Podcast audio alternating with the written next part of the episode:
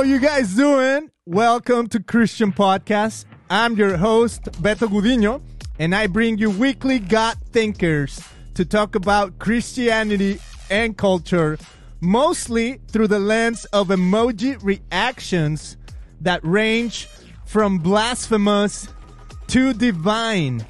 In today's episode, we're going to save America.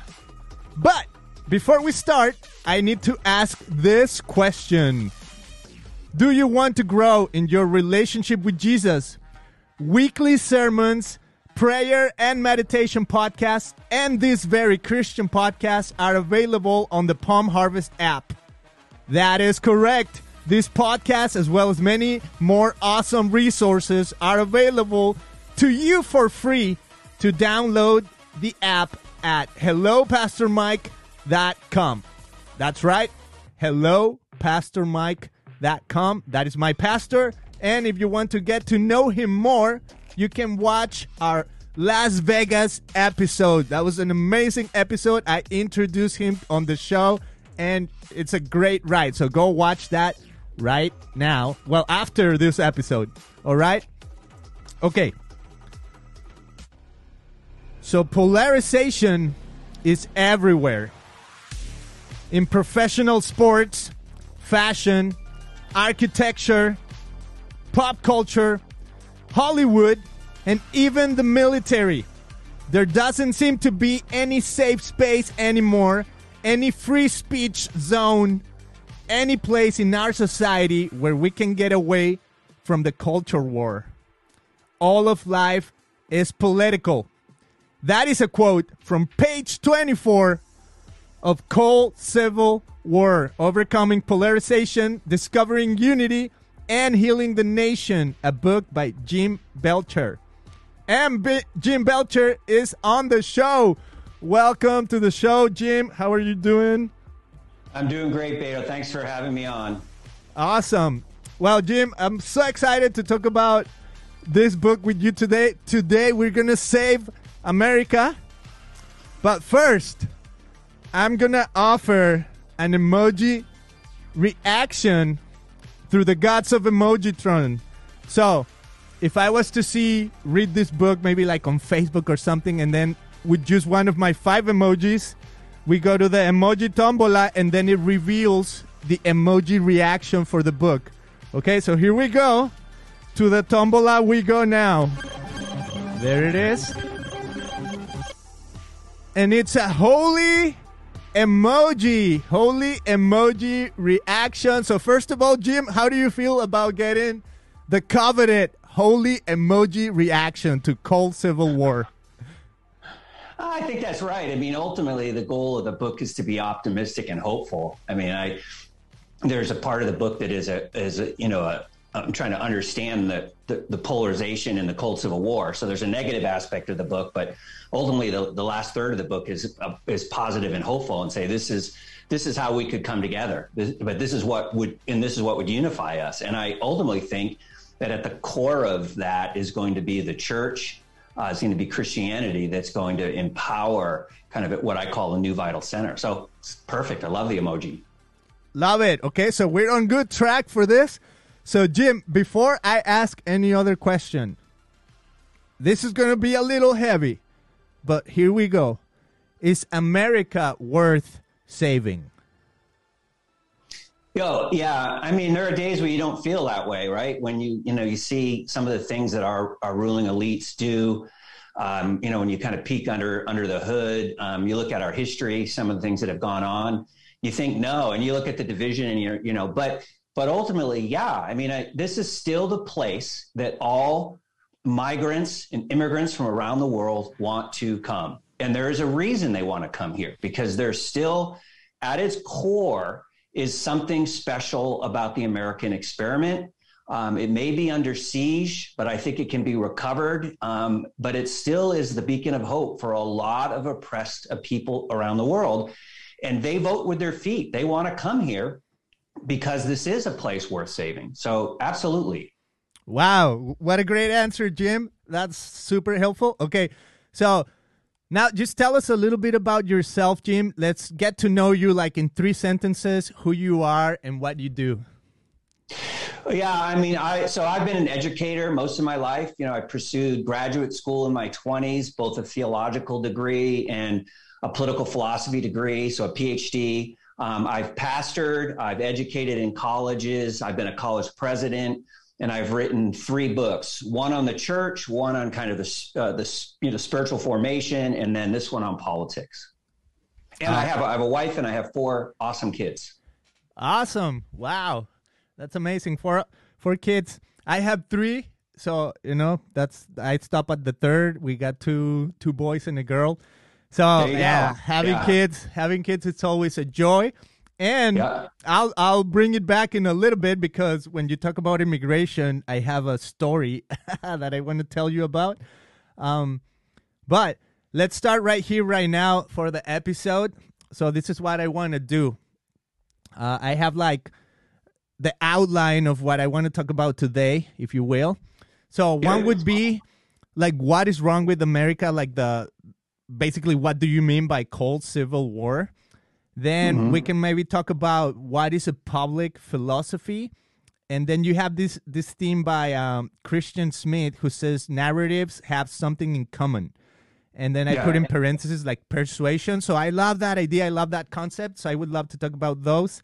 And then we'll bring the new vital center quadrant which is a breakthrough i think in your in, in your discovery in this book. And then at the very end, I I, I want to bring my own quadrant that I I feel like man together we can save America, right? So we'll blend the quadrants and then we'll be good. You know, we'll save we'll save America. So first of yeah. all, let's start right here. Um, what is wrong with America? What is the cold civil yeah. war? Yeah, so the Cold Civil War is a, a, a, phrase that that I borrow from a guy named Victor Davis Hanson. Um, or actually, he probably borrowed it from Angelo Codevilla, who who just passed away untimely. But it's this idea that that there's a there is a type of civil war going on, but it's not hot, right? So we're not shooting each other yet. Uh, there's no military tanks involved. Uh, there's no armies warring against each other the way we had in you know the, the, the Civil War in the South.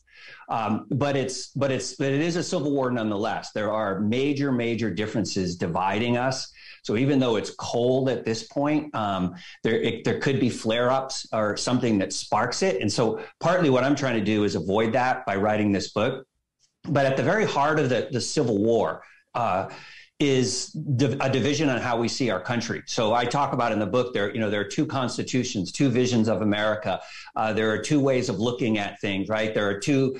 We have different hopes, different desires, things, the different things that hold us together. And it just seems like over the last 50 years, the country is becoming more and more divided. And I use that fancy term polarization, um, that we're being polarized and we can't even talk. And I quote, um, a conservative columnist named Matt Walsh who says the bridge that we used to be able to walk across to meet the the other side on is just gone there's no it doesn't seem like there's any bridge. I mean we can kind of lob rhetorical bombs at one another but there's no bridge to walk across. That's his contention. And i partly agree but i, I think there's enough of that bridge left. It, you know that it may have a, a bombed out section here and there but we can kind of weave our way across to meet the people on the other side who have a different vision for america um, I mean, I, I, have to say that because ultimately I'm, I'm hopeful, as I said. But that's the division. And then I spend almost the, you know, I spend the first half of the book, maybe more, talking about how we lost a vital center, this commonality that through the 50s at least was still holding us together and how over the last 30 or 40 years that that division has just really widened um, and I use the quadrant system to point that out and, and, demonstrate how we've really, everything has moved out to the margins, to the edges, uh, as far as extreme as we can get. Uh, and that's causing even more of this disunity and the hatred that we experience between the two sides. Wow. Okay. Yeah. So I, I totally see that. And I'm going to be a little funky right now, but there's, you know, how we live in a world of memes right? Mm-hmm. The, the, memes everywhere. And I'm from Mexico. I'm I'm Mexican, so Uh, Mexicans, we do a lot of memes, and you know I have Facebook, and I see my my friends from Mexico putting memes all the time. So, anyways, there was this Facebook post at some point, and this might have been you know a few years back, like I don't know, two years back, and you know Mexico has has its own politics, right? Uh, and you know there's left and right, and then neo this, neo that, and I mean similar to the U.S. But nonetheless, you know, people, whenever there's a new president in Mexico, which is every six years, um, there's also this battle, right? Between, okay, you know, who are you going to vote for? And now people alienating themselves even more to right. the sides. So I almost like noticed the same thing that was happening here in America. But then this meme pops up, and the meme is something along the lines of, you know, there's a picture of a great a great platter with food on it Mm-hmm. And then it almost goes goes along the lines of like, you know, whether you voted for this guy or whether you voted for that guy, get to work and enjoy the food, right? Like you won't have this big piece of meal, this nice, amazing piece of meal if you don't even work. Right. So I mean I, I saw it, I'm like, yeah, there's something to that. Even though now when I read the book, I'm like, you would probably place even that idea in one of the quadrants. But my point is when we think of what's happening in America and in the world, well, one is is what happening in America unique to America, you think, or are we living times where you know the globalized world is pretty much experiencing the same? And you know, you even said you were in Europe, so I don't know if you have some to speak on, on that or I know the book is about America, right? But how do you see yeah, that yeah, in yeah. relationship to I, the world? Know, I do, yeah, you know, that's perceptive. I appreciate that. I mean, I, I talk about in the book, particularly when I focus on the quadrants that would hit the libertarian right, you know, the the um, the pro business, pro globalization, right? The the open borders, the the the ones that want uh, all the interaction with with China. So I I talk about those there no there is a movement kind of worldwide where the kind of the globalization the economic globalization the cultural the political globalization that has kind of homogenized the world and has been led by you know the 1% the ruling elite um, across countries uh, there is kind of a pushback, and we saw that during the pandemic and the lockdown. So everywhere around Europe, you were seeing people just as frustrated like people were in Canada or America with the kind of draconian lockdowns that were stealing all their freedom. You know, closing churches, not allowing people to meet, locking people in their homes. I've heard all kinds of stories over here about uh, that it was even much much worse than even uh, some of the places in in our country that were pretty strict that you know, they weren't even allowed to to walk to the next block or they were going to get arrested. So I think there's a, there's been a real pushback to the, the, the kind of the elite that's been running this on a world level. And, and they all, it's amazing, isn't it, that how in the, the response to the pandemic was similar in most of the countries of the world, or at least the Western countries and it was almost like it was coordinated. Like how did they all come up with the same ideas so quickly and so fast? And i think people like have then also then kind of pushed back and said hey we're, we're losing our freedoms. And, and just now in europe people are starting to say uh, starting to those are starting to roll back where, where people are starting to get back their freedoms. And we've watched that. We've been over here a couple months and we've seen it kind of open up uh, as we go. So no there is there are connections. Um, i don't think I'm not sure this is the place to go for this interview, but there you can see a lot of what's going on in the battle uh, with the, the Ukrainian, the Russian invasion of Ukraine as well. There's these forces that are going on in our country also are impacting the world as well. Mm, yeah, that's so true. And uh, as I'm talking to people, you know, even my friends in Mexico yesterday, this weekend, uh, some of them were saying, I mean, isn't the, the whole thing with the pandemic so interesting? Honestly, I feel like man, the Super Bowl came, and it's like the pandemic is over, and then the war hits. It's like wow, nobody's even thinking about the pandemic. Yeah, gone. Yeah, that's to, right. Today, yeah, yeah, today, yeah, my kids for the first time they're maskless in school. Right? It's like today is the day. This Monday, it's like I look back. I'm like, it's been two years. Yeah, well, good for them, and that's great for them. Those that is that should never have happened with children. So, mm. yeah, I'm glad they're free. So that's that's a day to rejoice. Um, yes. So they can they can see each other's faces now. They can smile. They can interact.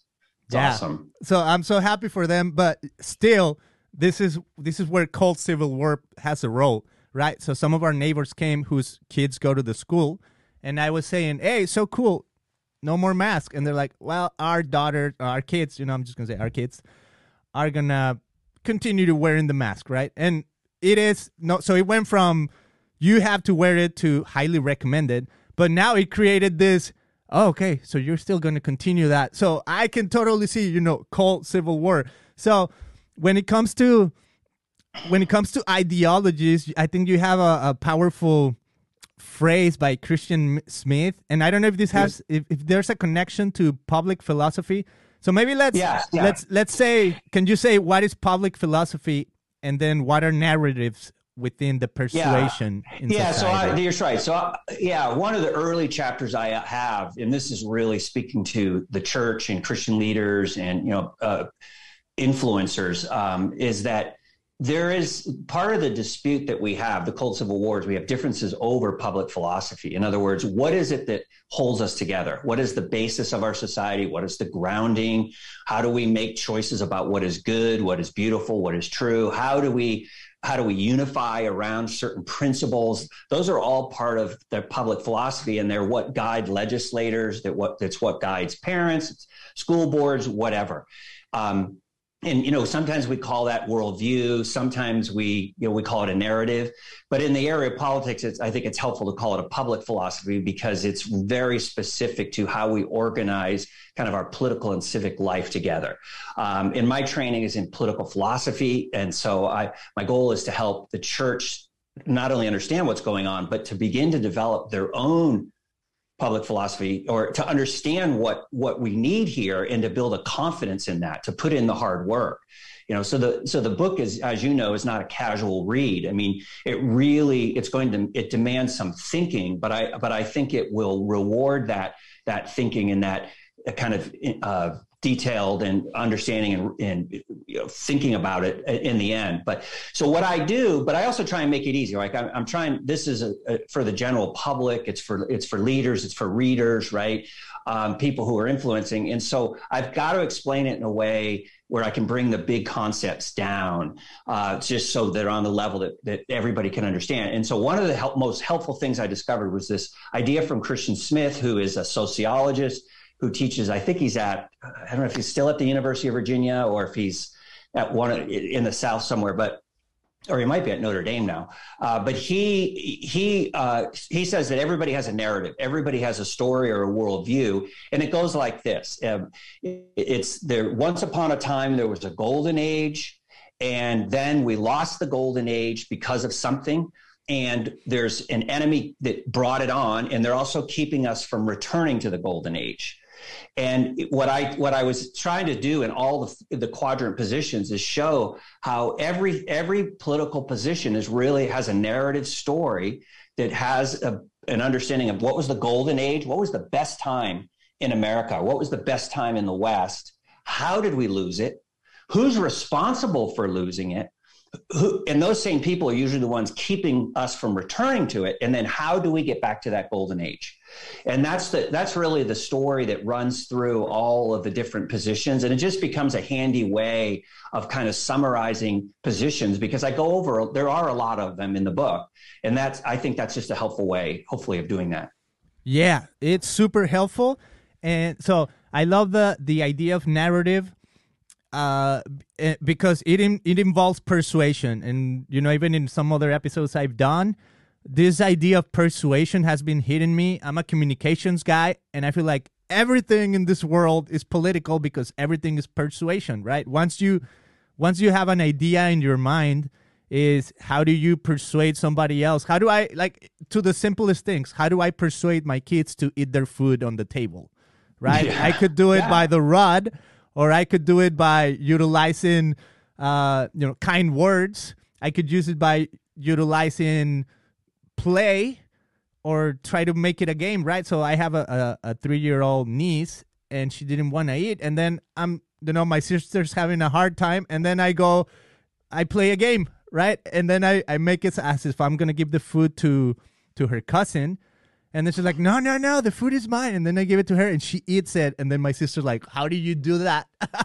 What's the technique? And it's like, it's persuasion. We just got to find persuasion, yeah. different yeah. ways to persuade. Everything, everything I think there's a book called like Everything is Sales, right? ultimately, mm. you, you're, we're trying to, leadership is about that, right? Parenting is about that. We're trying to persuade people to follow us, um, you know, right? To, to come along, to be part of the team, what, whatever it is, right? So buy our mm-hmm. product in the business world.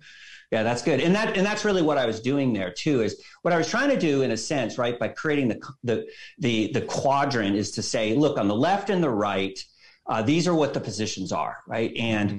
both the left and the right have moved into positions of polarization, uh, and this is what they look like. And so I, I, I tried to be just as critical um, as on the for those on the left as those on the right. I was trying not to. I'm trying not to take sides uh, because I think they're both kind of responsible for where we've gotten. And so I think that using narrative, using that that whole idea of the golden age, loss of the golden age, and how we regain it, and how that runs through all the positions is a way where people can say, "Oh, I recognize that. Okay, that's me," you know. And what I'm hopeful is that as people read through the book, they can they they can at least say, "Oh yeah, I'm right there," or "I'm in this position," or "Yeah, I'm I'm over here." And look, both of us. And if you're talking with someone, you can both say, "You know what? We're we're actually both, at least according to Belcher's quadrant, we're we're both outside of the vital center. Um, we have some work to do. We're we're we're not going to be able to get across that bridge." Uh, unless we come closer to uh, the new vital center, what I call in the end of the book, the four souls of the new vital center. Um, so I, that's I wanted that kind of aha moment for people to say, okay, all right, I recognize that we're why we're polarized. And look, if you'll come in to the new vital center from your side, if you're on the left, and you come in from on the right, there is there is a gr- there's a great amount of things that we can agree on, um, and that we can and we can rebuild the republic around.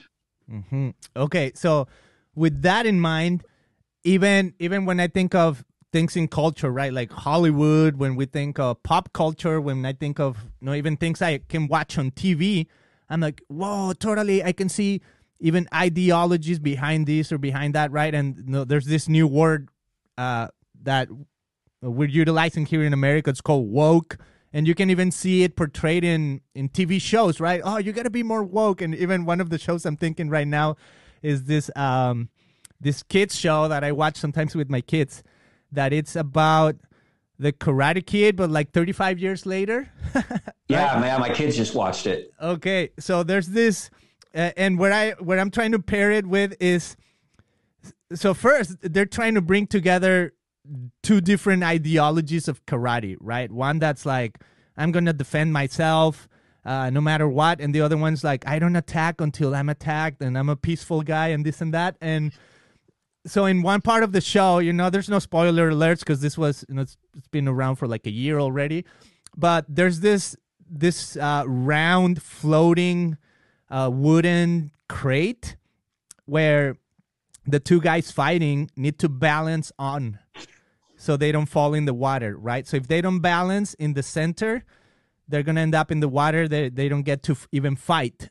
So the the the idea is once you get to to move around this thing in connection to the person across from you, which you're battling, right? It, it, they create kind of like a dance, and then you won't fall off. And I was thinking, man, that's just like an atom, right? Like an atom, it's it's yeah, it has yeah. the electrons and it's spinning, and if you take it, if you take one out, there's chaos, right? You have an atomic bomb.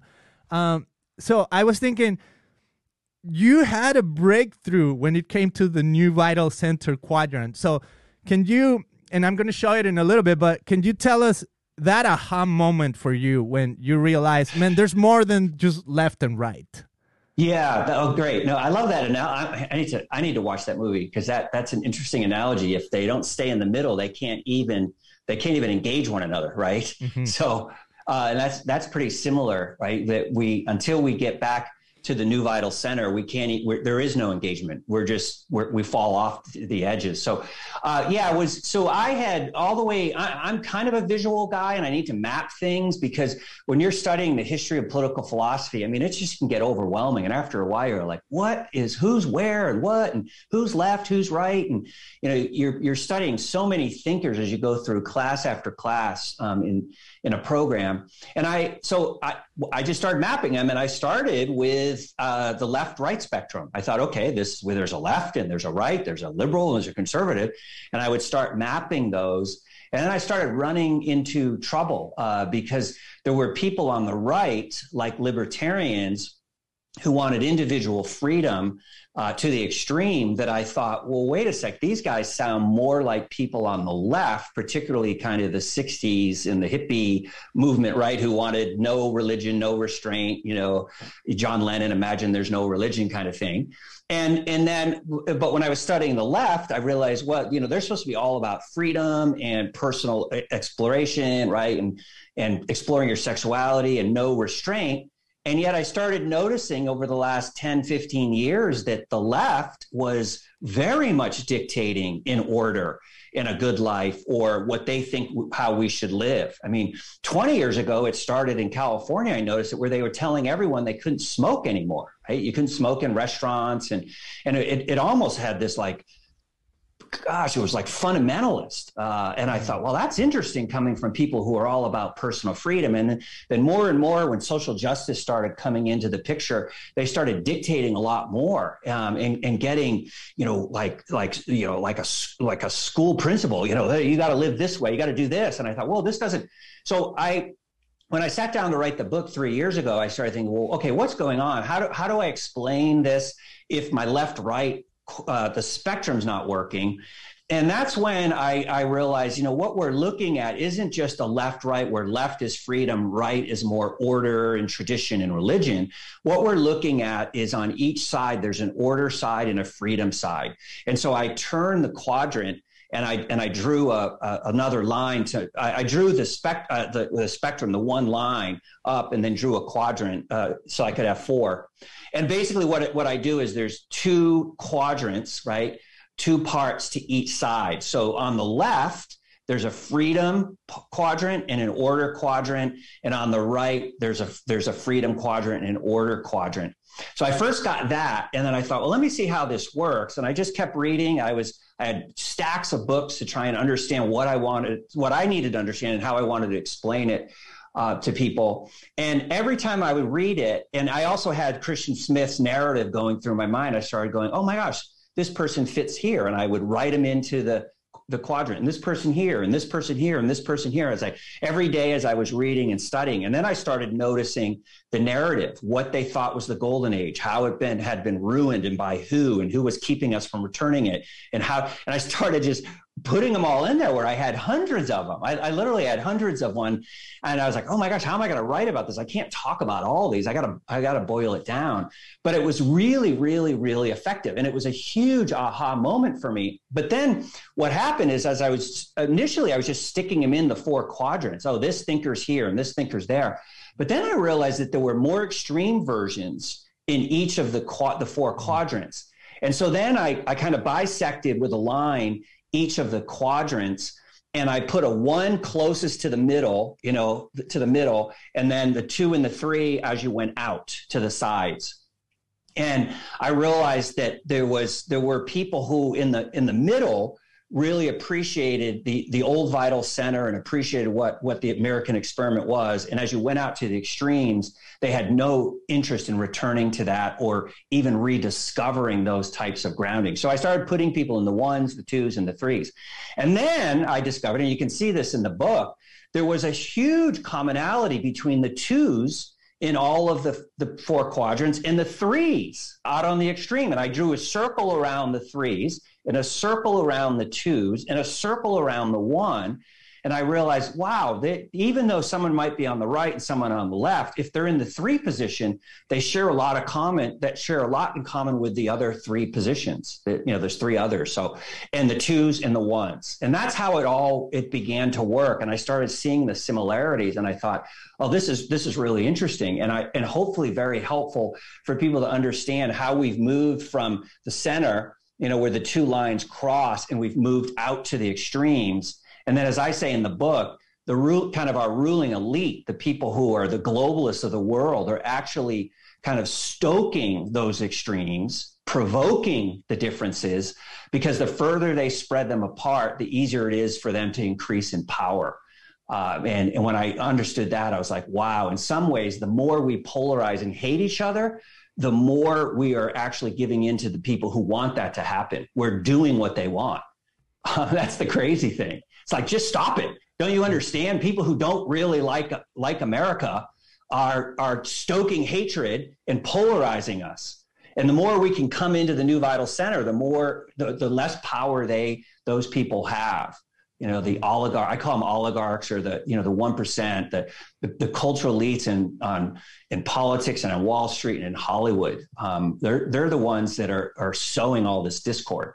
So yeah, it was a big insight for me it's amazing and you know i'm gonna have the the quadrant visually here on the show too go get the book for sure um but i'm gonna have it so if, if you're watching you know you wanna you don't want to miss this part where we're gonna show the quadrant and then we're gonna explore a little bit of like where the main ideas fit but i think this has been super helpful even for me as you said you know like mapping out visually wow, this is really where where people are. But then also when you mentioned the circle, that even if you're on the extreme of the left or the right or the freedom and liberty, whatever you might be on this quadrant, it, we have commonalities. And when I was thinking of that, it's like, wow, the further you go away, uh, you know, I had this this talk with Brian Zahnd, and he was saying, uh, you know, some people are it's just like a, a uh, both sides of the same coin is just fundamentalism, right? It's just fundamentalism on the left or fundamentalism on the right. That's like the extreme, right? Right, right. Yeah, that's right.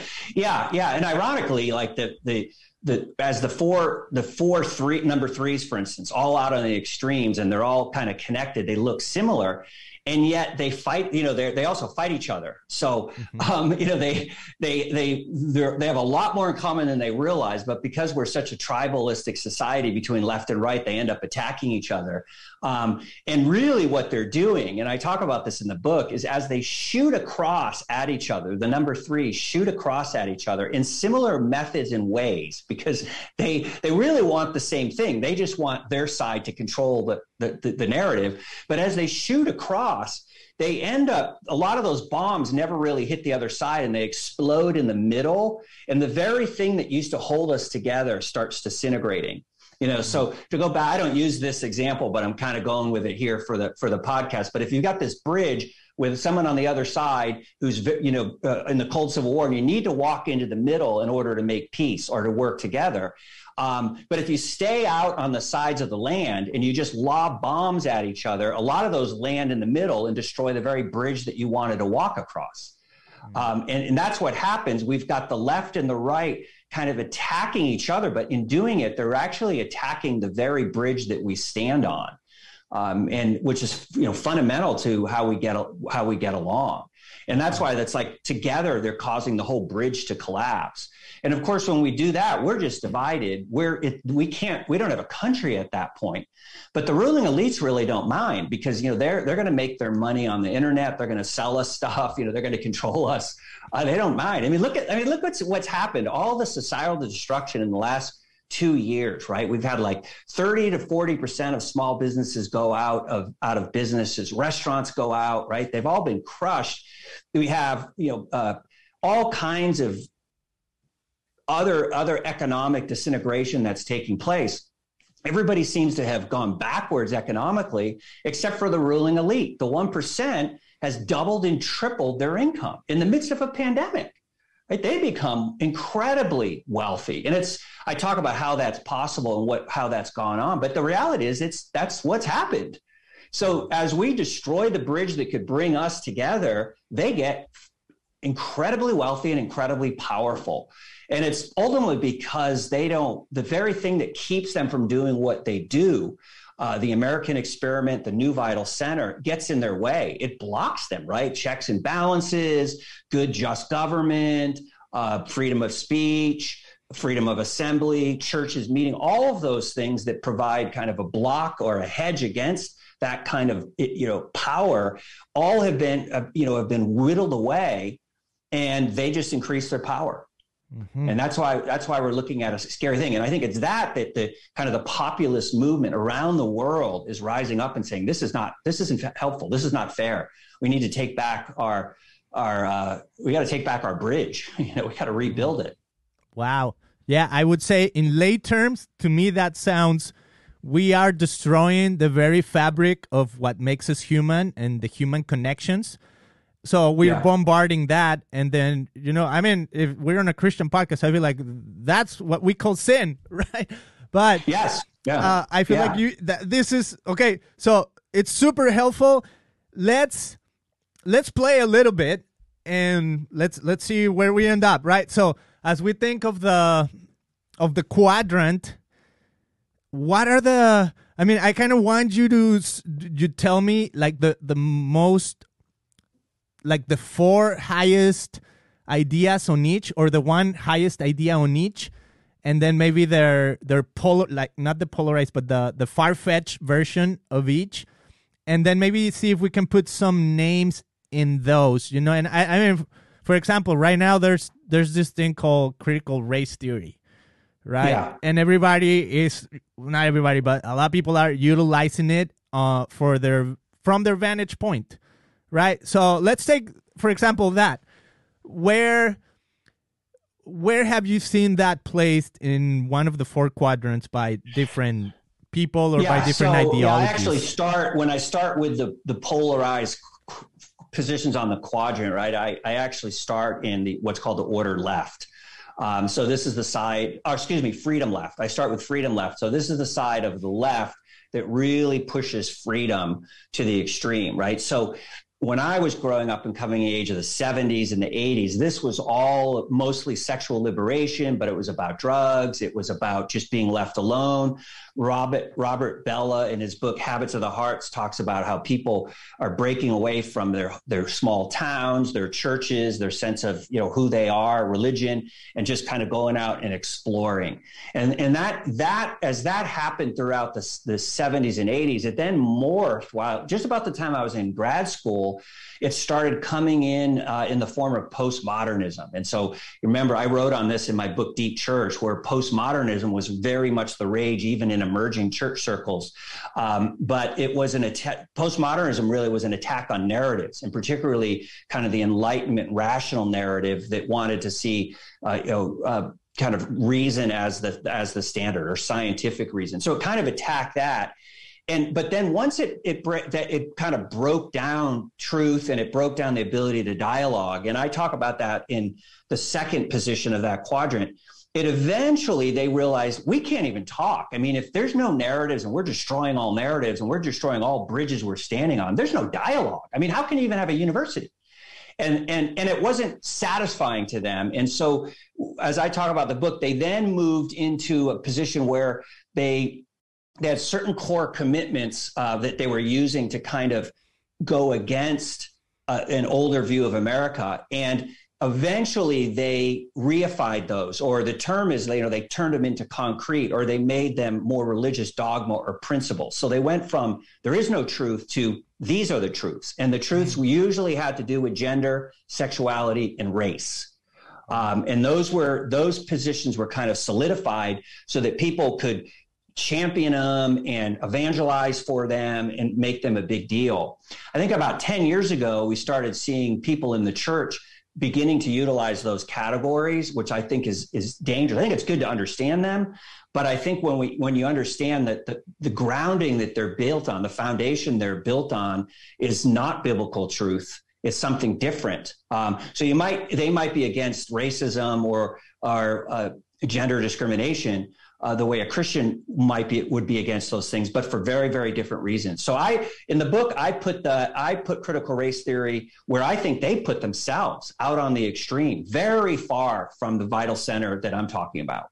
Okay. Yeah, so right now people are, are looking at the the quadrant here on the screen and we just mentioned some names to kind of to kind of see that when you have ideologies when you push even ideologies to the limits. So you go from the vital center to position number two, and then to position number three, which is like you're on the extreme of of this quadrant. Okay, so now I'm gonna bring the quadrant I was working on, and this is you know I went back to school, and then one of my my um, assignments was to think about I forgot, but I, I needed to do some sort of graphic and instead of a graphic it was yeah. almost like an aha moment kind of like you where where i feel like wow this is not linear and even though my quadrant is right. different than you because yours is like if you don't balance in the middle you fall off right you're on an right. extreme so mine is a little more like the the typical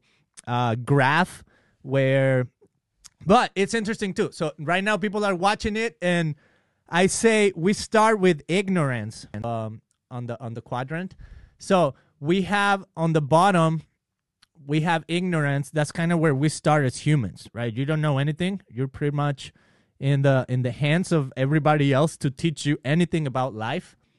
And then that line as we go up is the line that I call experience and learning and it's going towards knowledge, right? But then at the same time there's this other line that crosses that goes left and right, and I call it the the well, I call this this uh, this box the reality check, right? So it goes from lies to truth. Okay. All right. So I was thinking, wow, if you lean too much on the, for example, right? If you are on knowledge, but then you are in lies or fiction, you really understand what manipulation is about because you have the understanding, you have the knowledge, but you have the lies, right? Okay, that's manipulation. then I thought if you are on the lower side where you're ignorant, but you're still on the left side of fiction or lies, then that's where fear kicks in because everything makes you afraid because you're you're in that ignorance level, right? If you're on the right side towards reality and truth, but you're still on the ignorance side, then I call that naivete, right? It's uh, you're not bad, but you're just naive, right? Now, if you're on the top side, right, which I call, um, well, I think that's where we should aim towards. Uh, then we have truth and knowledge, and that becomes wisdom, and I was thinking, okay, I think we want to walk towards wisdom. Now, the interesting thing on my graph is that across these two lines, I put a, a dotted line and I call it hope.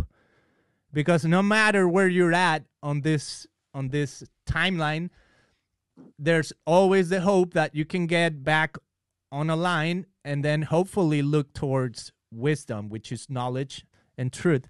So I was thinking, we're going to save America because now we have given people the tools to have a reality check, right?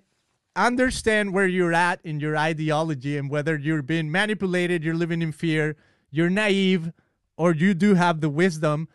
Now, once you understand wisdom, hopefully, I think it's it's a step towards building the bridge, going to the yeah. vital center. Yeah, I like that. I mean, yeah, it's um you know you're trying to get people to a certain a certain quadrant but what i what i like about it in one sense what you're doing is almost closer to the, my chapter on public philosophy where you're trying to figure out where our grounding comes from right? So um, and what you're most grounded when you have that combination of of truth and knowledge right? or what did you say? It's what's yes, that quadrant? truth and knowledge.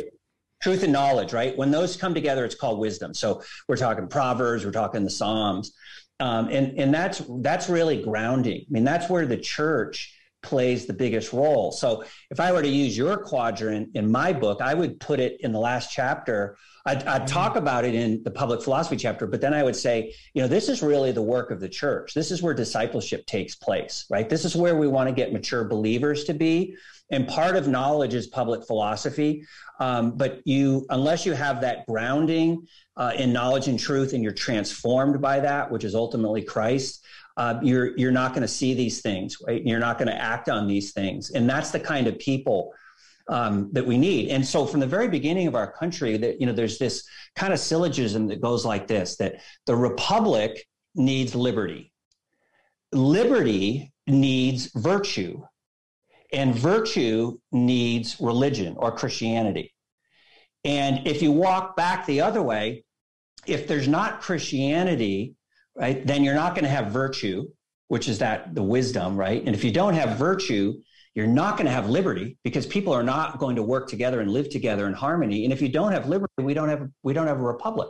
We can't live together. We're just going to fight right? And so really what you're doing is it's a discipleship tool to say this is this is the place that the church needs to get their people uh, first and foremost in order so that we can be salt and light in our culture. So the last chapter i have in my book where i talk about uh, the heroic role of the church that the church plays a heroic role in kind of um, reinvigorating what I what Robert Bellah calls the external covenant. So the Constitution, the Republic, what holds us together, the new vital center. It's the church and the people in it that revitalize that. So if not the covenant, this external kind of covenant that we have as Americans just falls apart and every generation it has to be kind of re-energized. And it's really the church that i think has the ability to do that because we have we have the best insight into into truth and knowledge right? Because we have the scriptures we have the glasses which we can even see the natural world through. And we're hopefully able to create people who who are who have who have virtue and are willing to lead into that right? And to and to be salt and light in our culture. So great. Good job on that Thank you so much.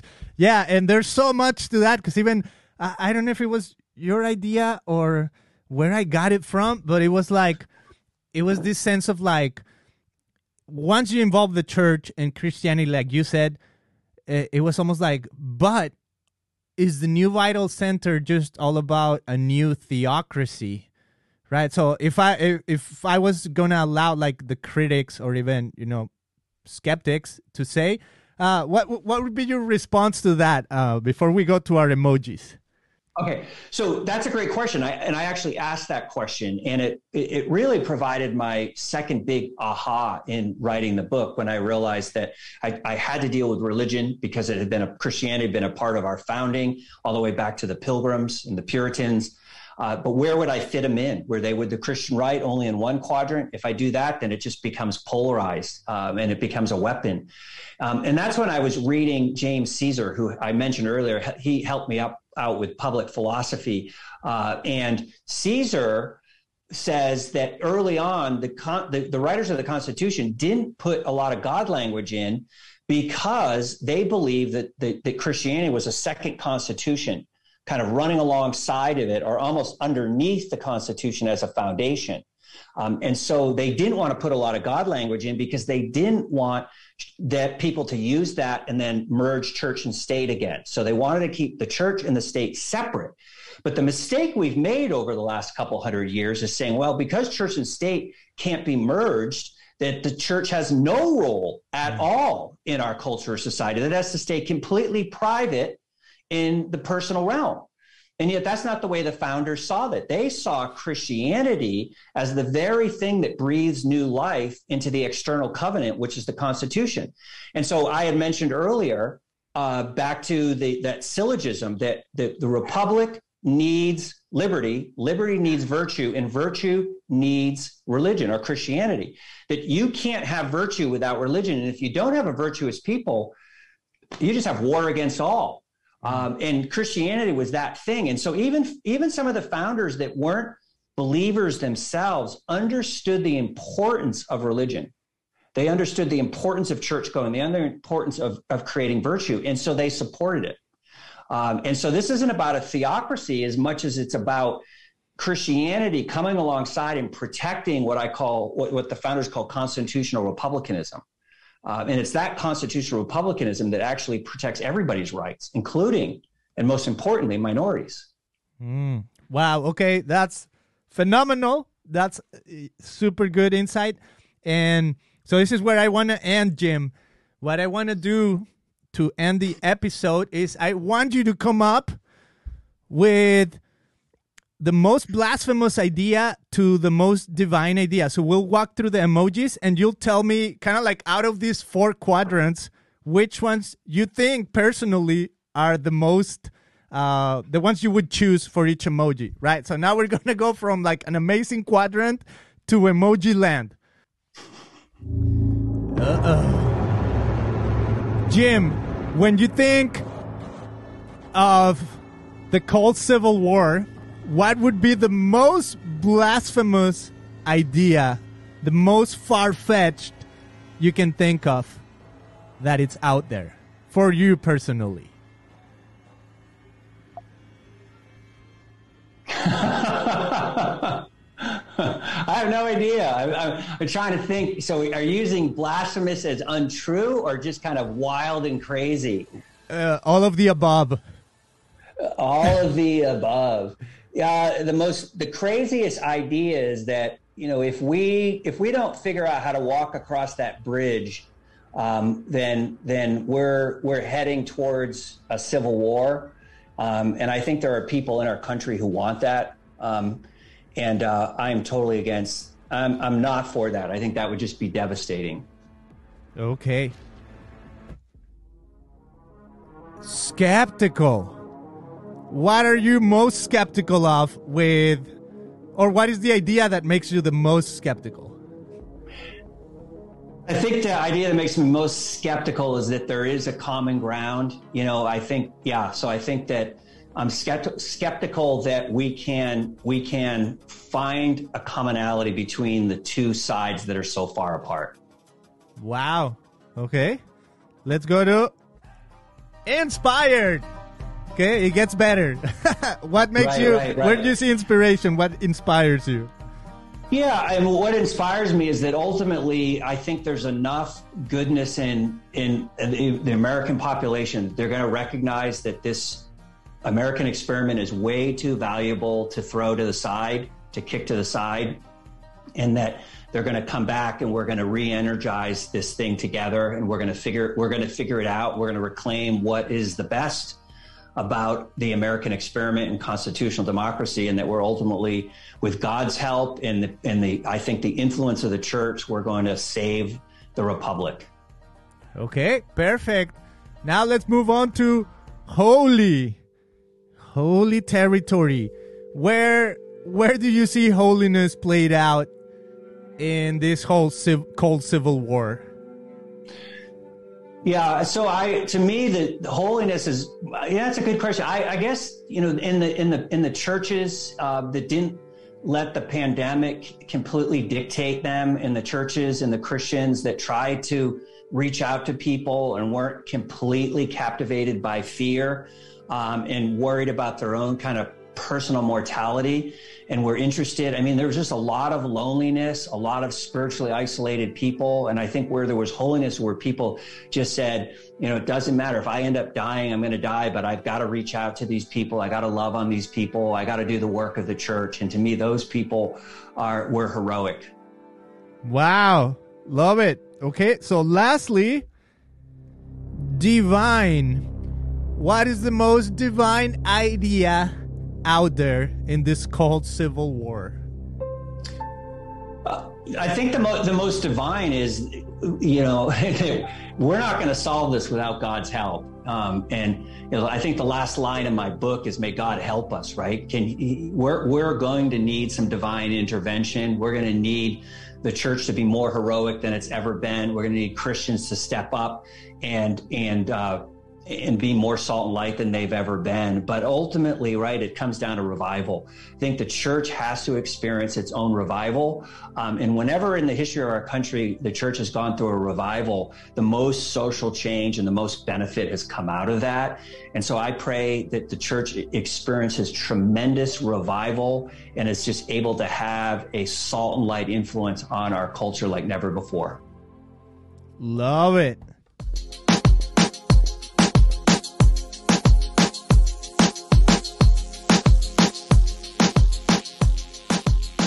All right, my friends, what an amazing episode with Jim Belcher on the cold civil war here in America.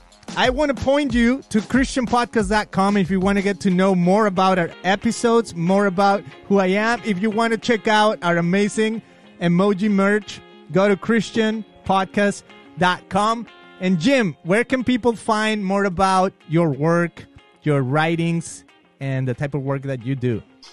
Yeah, probably the best place to go is on Substack. So jimbelcher.substack.com. I write a maybe twice weekly column so people can follow what's going on in my life and what I'm thinking and doing. And obviously they can they can go and buy the book. Uh, you know, Amazon is a good place, but Cold Civil War is now it's coming out in like 10 days, but um, it's a, it's available now. Um, and then I'm you know I'm on social media. I'm not that hard. I'm not that. I think the real at real Jim Belcher. You can find me the real Jim Belcher, not the avatar. There you have it. Jim, thank you so much for being on the show. I'll see you guys on the next one. My pleasure. Great.